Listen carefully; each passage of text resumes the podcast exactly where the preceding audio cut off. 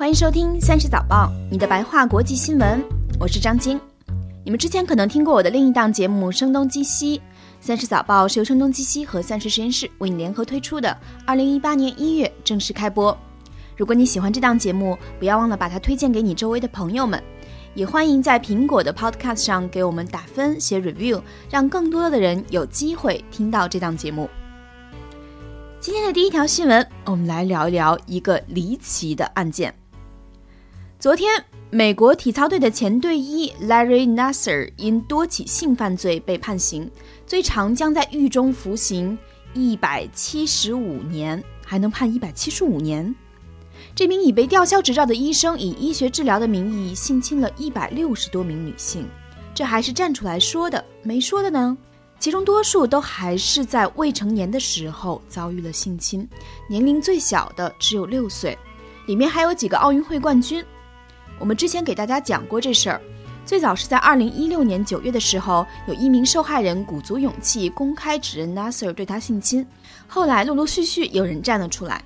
去年十一月，Nasser 就承认了七名女性对他的控告。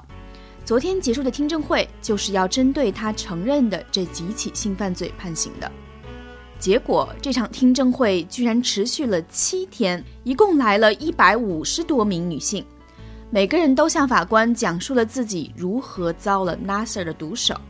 有受害者说，他去接受治疗的时候，Nasser 在他躺下来后也一起躺了下来，并且坚称自己的触摸可以帮助该受害者缓解疼痛。还有受害者说，Nasser 对他的性侵长达六年之久。有受害者对 Nasser 说：“现在你可能明白了，小女孩会长大成坚强的女性，回过来摧毁你的世界。”这个听证会在网上直播，吸引了全国人民的注意。在长达七天的听证会之后，法官宣布，今年五十四岁的 Nasser 获刑最短四十年，最长一百七十五年。你可能会觉得这不是等于判了死刑吗？没错，法官本人就是这么讲的。他说：“给你判刑是我的荣幸，因为你根本就不配重新走出监狱的高墙。我刚刚签了你的死亡证明。”法官也表示了对这些勇敢指认的受害者们的敬佩，并说：“你们不再是受害者，你们是幸存者。You are no longer victims, you are survivors.” NASA 向这些年轻女性们表示：“你们过去这几天说的话彻底震撼了我，我会记着你们的话过完我的余生。”这事儿还影响到了谁呢？还有美国的体操队，美国奥林匹克委员会对这事儿非常愤怒，责令体操队的头头们都辞职。并说会展开调查，看看究竟是为什么这么多年一直没有发现 NASA 性侵的这个事情。有受害者表示，他当年第一次向体操队指控 NASA 性侵时，队里叫他保持安静。除了体操队的领导层大换血，密歇根大学的校长也引咎辞职了，因为 NASA 之前也在密歇根大学当了多年医生，给运动员医治。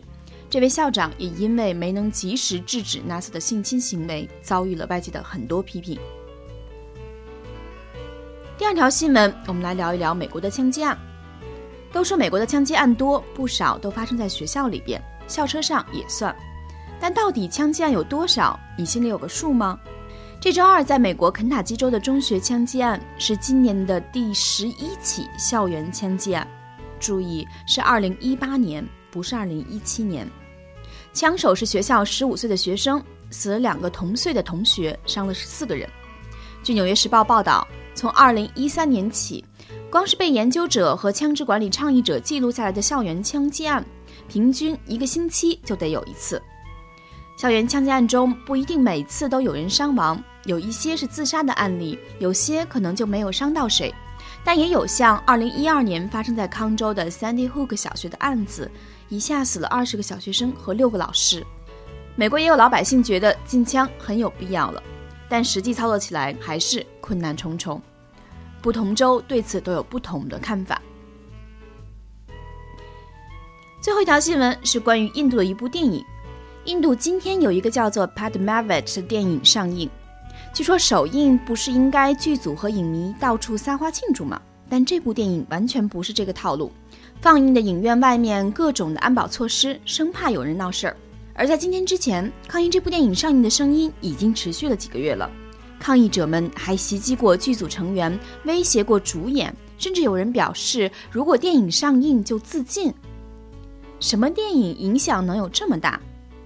这部电影其实是基于五世纪时的一个古诗改编，主要讲了印度教的一位女王为了不被穆斯林的侵略者抓捕受辱而自尽的故事。这个人物形象从此就成为了备受尊敬的存在。结果之前不知道哪里来的说法，说这部电影加入了女王和穆斯林侵略者相爱的场景。虽然导演再三否认，但是大家不信呢。后来电影片花出来有女王在跳舞的场景，抗议者们觉得太不尊重了，于是一怒之下就成了今天这样了。当地警方说，今天真的有一个人在影院外面企图自尽。这就是今天的三十早报，感谢你的收听。如果你喜欢这档节目，请不要忘了把它推荐给你周围的朋友们，也欢迎在苹果的 Podcast 上给我们打分、写 review，让更多的人有机会听到这档节目。我们明天再见。